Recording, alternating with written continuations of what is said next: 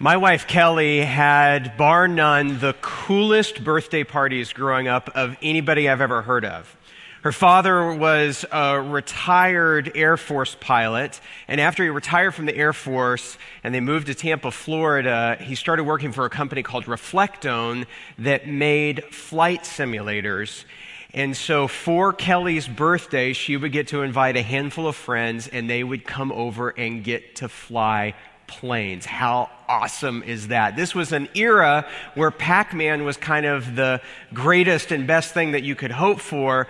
Now you're going to get to fly this giant flight simulator and sit in the cockpit. So you can imagine how much joy and fun it was for these kids to get to experience that. Well, flight simulators are not just for fun. They're also an important learning tool. How many of you have been grateful to God for flight simulators, that pilots don't get to work out like their kinks and, figure out how to run the apparatus with you in the back and, just kind of doing it on the go? But flight simulators are a technology that's been around for not very long. But according to neurologists, flight simulators of our minds have been around for a long, long time. That stories are the ancient forms of flight simulators. That neurologists tell us that if you were actually to look at what's going on, like with a functional MRI scan, what's going on in your brain while someone's telling a story, you're watching a story, hearing a story, that the same parts of your brain light up when you're entering into a story as the same as if you were experiencing that for yourself. And so stories are verbal acts of hospitality where you and I get invited into someone else's experience and we get to learn from it. There's a good reason that Jesus taught primarily in stories. There's a reason that the vast majority of the Bible is a story. And today we're going to enter into one of the great stories of the Old Testament. In fact, it's a story that Jesus said to some of the religious leaders of his day and age that this was the only sign, the only story that you needed as background in order to understand who he was and what he came to do. We're going to look at the story of Jonah. And Jonah's story is really important because it's able to communicate things to us in the flight simulator that is this story that just wouldn't get communicated if we were just kind of describing it. In other words, I could stand up here as your pastor and I could define for you, this is what sin is and this is what grace is. But no amount of great, precise, philosophical or theological definition of those two terms is going to do any justice compared to entering into the Jonah story that, as Tim Keller says, teaches us that sin is running away from God and that grace is the fact that God runs after us. A picture really is worth 1,000 words. And so we are calling this series Overboard because we're about to discover how God goes way overboard and the extravagant and pursuing nature of his love. Now, in order to kick this series off, we're going to have to do today some background work for you to understand some of the context, some of the early verses of what's going on. And we're going to begin with a little game. I want to do a little bit of word association with you.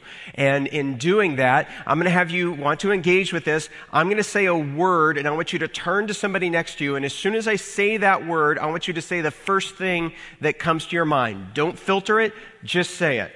So the word I want you to respond to is the word Jonah. Turn to somebody else and tell them what's the first thing that comes to your mind. All right, raise your hand. How many for you, whale, was what you said? Okay, so the vast majority of you, immediate association. Now, and there is kind of an animal-esque theme to the book of the Bible that is Jonah. I mean, we're going to see, the large fish in chapter 2. We're going to see the cattle in chapter 3. We're going to see the worm in chapter 4. But if you were to actually engage in the very same activity that I did, if you got a group of ancient Hebrews together and you say, we're going to do word association, I'm going to say the word Jonah, and you say the first thing that comes to your mind, they would not have said whale.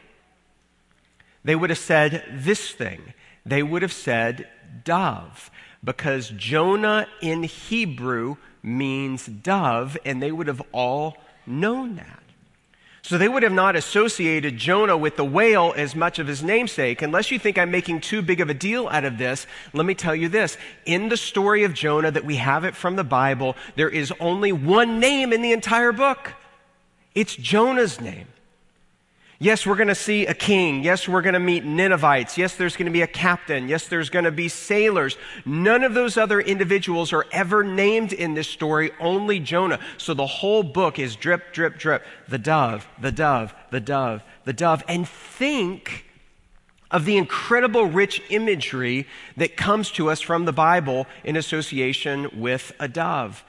That the Spirit of God hovers over the waters of creation and chaos like a dove, that we find out that that Jesus at his baptism, that the Spirit's open, the heavens open, and his Spirit descends like a dove in that moment, that Jesus says we are to be wise as serpents, as gentle as doves, that doves were the minimum sacrifice that you could offer in coming to the temple.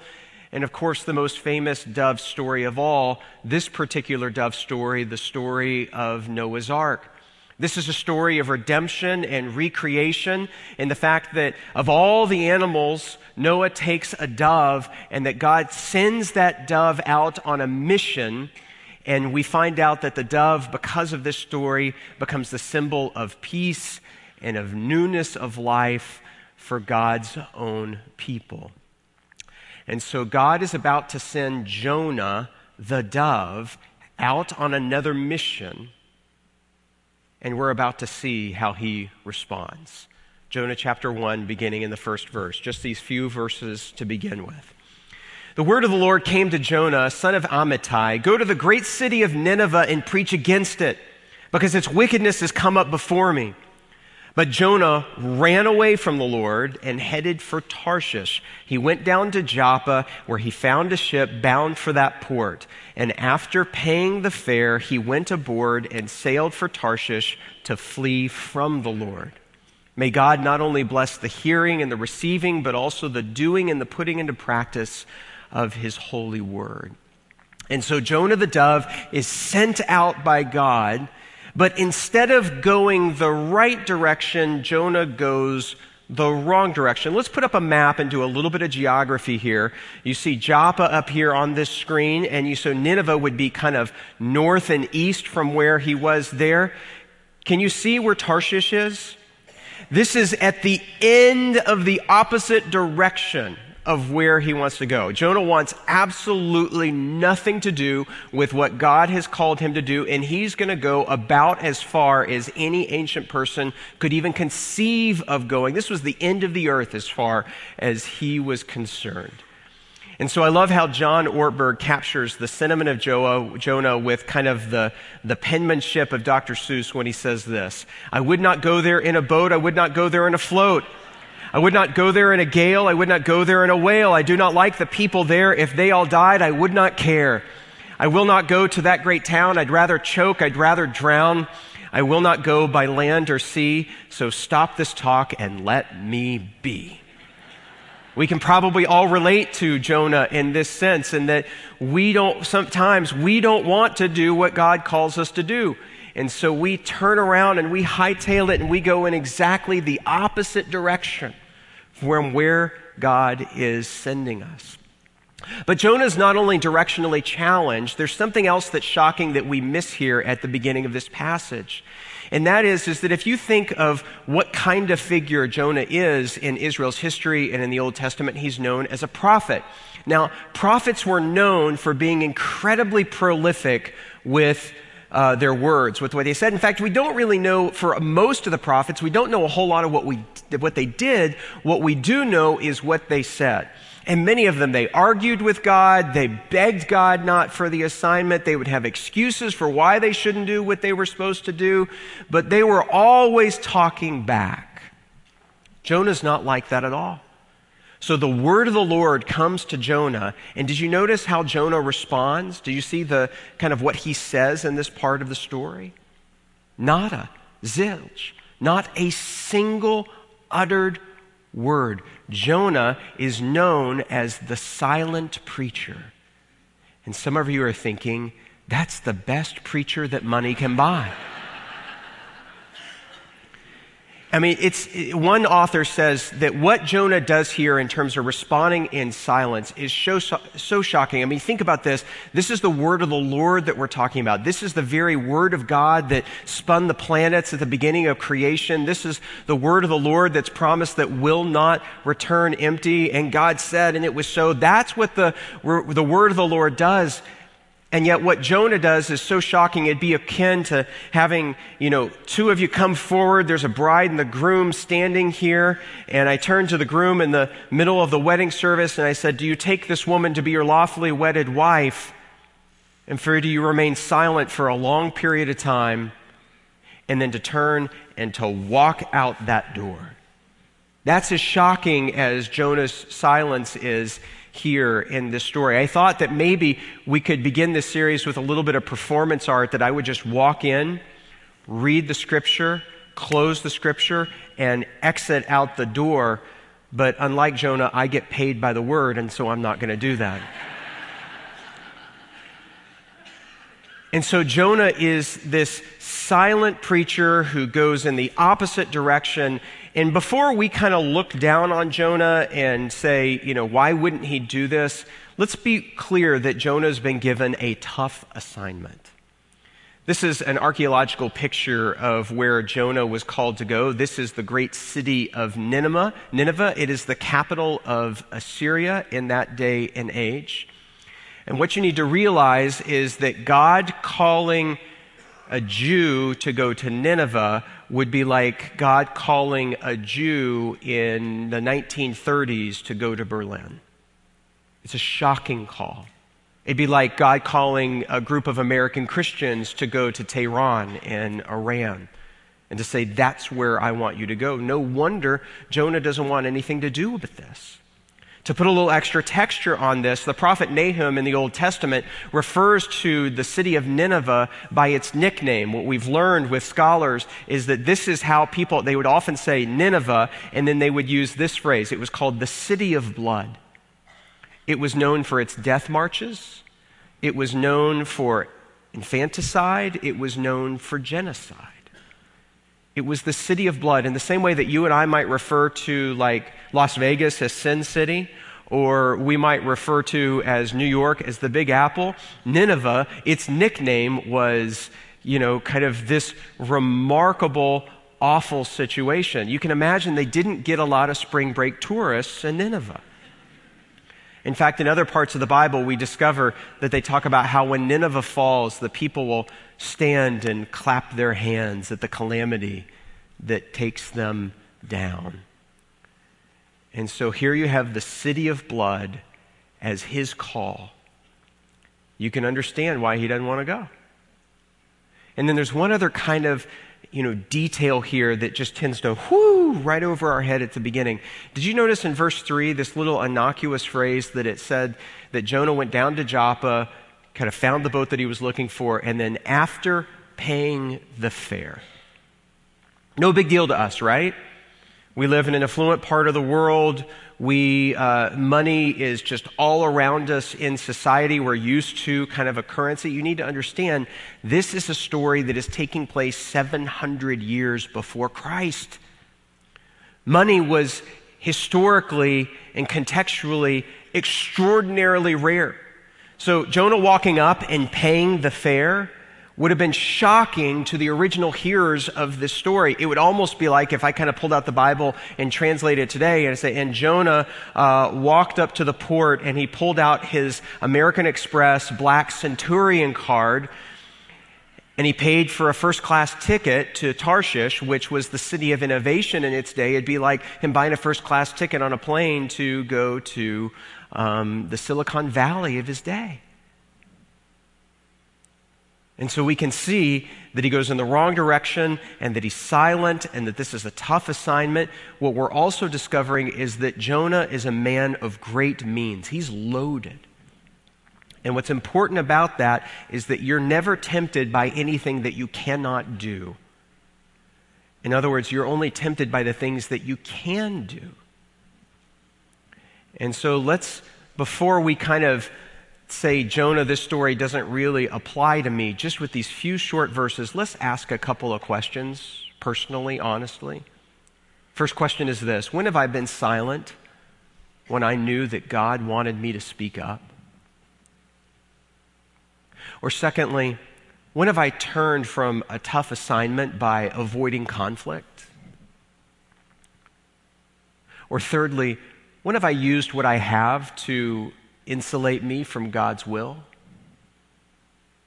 Or fourthly, when have I cared more for my own skin than for the redemption of others? Twice in three short verses, we find out that God calls Jonah and he flees and he runs away from the word of the Lord. When one of our daughters was about 4 or 5 years old, she was in this regular habit of that when things didn't go her way, when we did something and kind of put a boundary and said, you can't do that or you can't have that, one of the things that she would do is that she would run away. And the way that she would do this as a little 4 or 5 year old is she would go to her Dora the Explorer kind of little piece of luggage, and she'd throw in a few essentials like, some stuffed animals, maybe a blanket, maybe some PJs. She would zip it up and she would walk to the front door and she's like, I'm running away. And she would slam the door behind her and she would walk out. And it really wasn't, we were kind of, like trying to be serious but laughing on the inside as parents, because she never really made it past the front stoop. She never really made it that far, which is why it was a big surprise on this one night. We don't even remember why she got all that upset, but something really triggered her, and she packed her little Dora bag, and she not only walked out that front door, she turned left, she went down the end of the block, and she was headed down 2 more blocks towards the high school, and it's perfectly dark outside. And we're kind of watching this, and I'm kind of following along. I'm like, she's really running away this time. Like, she actually means it.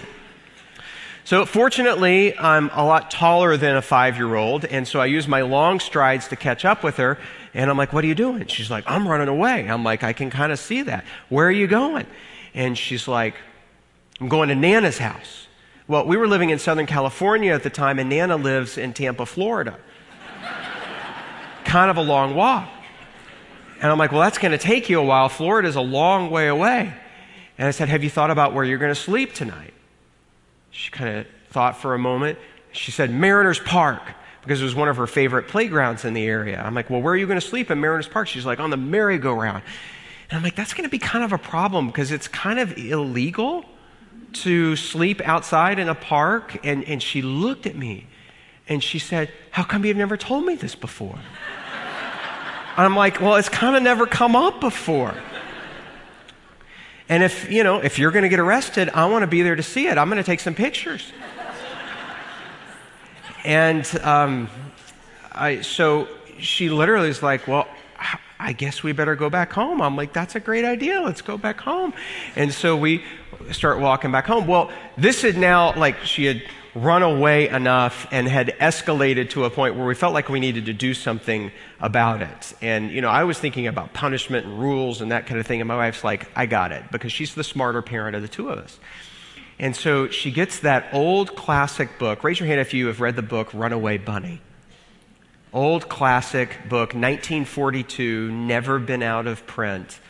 And so every night for a certain season, Kelly would curl up in a chair, put her daughter in her lap, and she would read this story.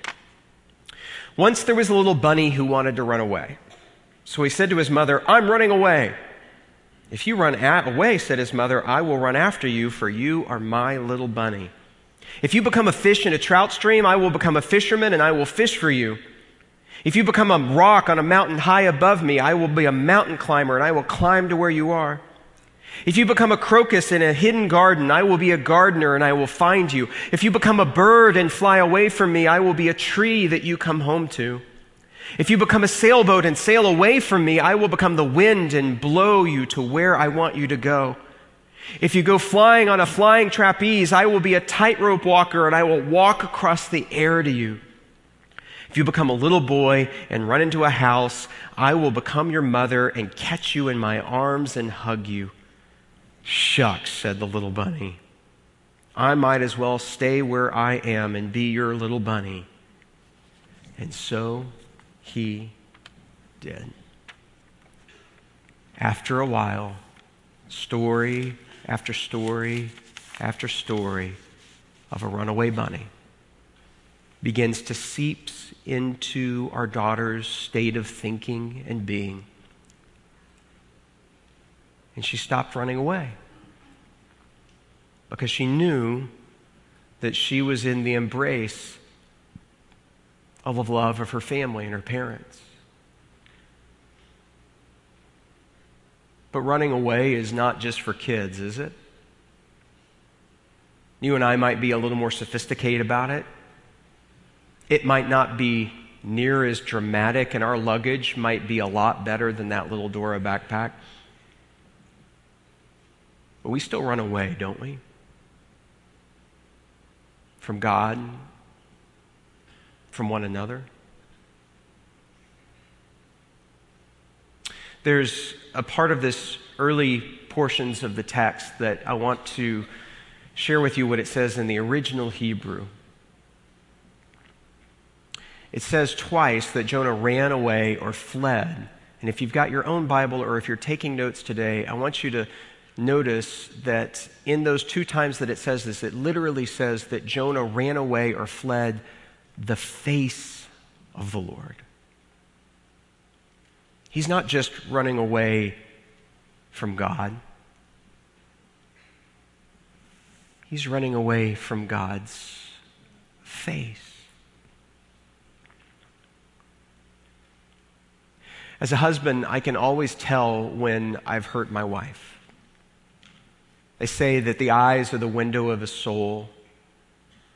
I can always tell that when I've said something or neglected to do something or did something that really wounded her, hurt her feelings. I can always see it. And in those moments in marriage, I want to run away and hide. Sometimes hide behind the screen of a gadget. Sometimes I hide behind a book. Sometimes I hide just with the angle of how I'm standing or lying down. Sometimes I hide just by being in a nearby room instead of being there. Because when we hide, it hurts to look at the face, does it not? And in those moments when our relationship has a wound,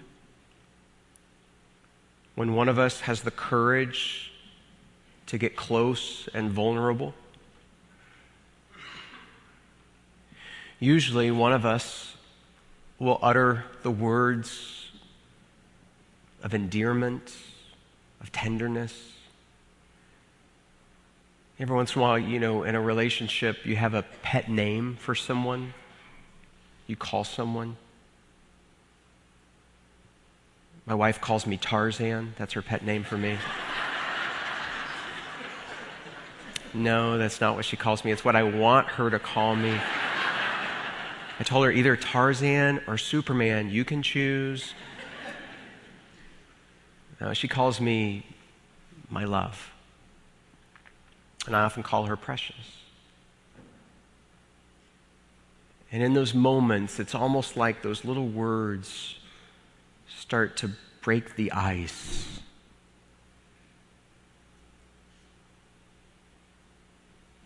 The reason I tell you this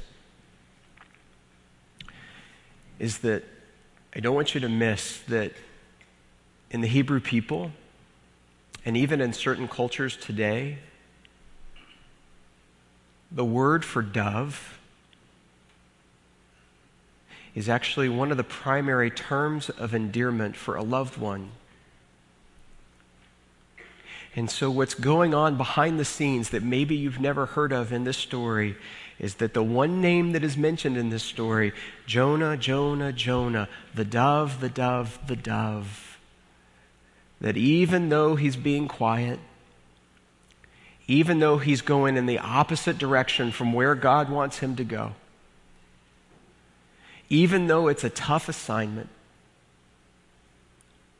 even though he's trying to hide from what God's doing behind his means, and he's hiding from the very face of God. He's running as far as he can the opposite way. He never for once stops being the beloved, the dove of God. And the relationship, although it be severed, and even though the assignment is the city of blood, we know that in Christ, the price will be paid for them to be restored.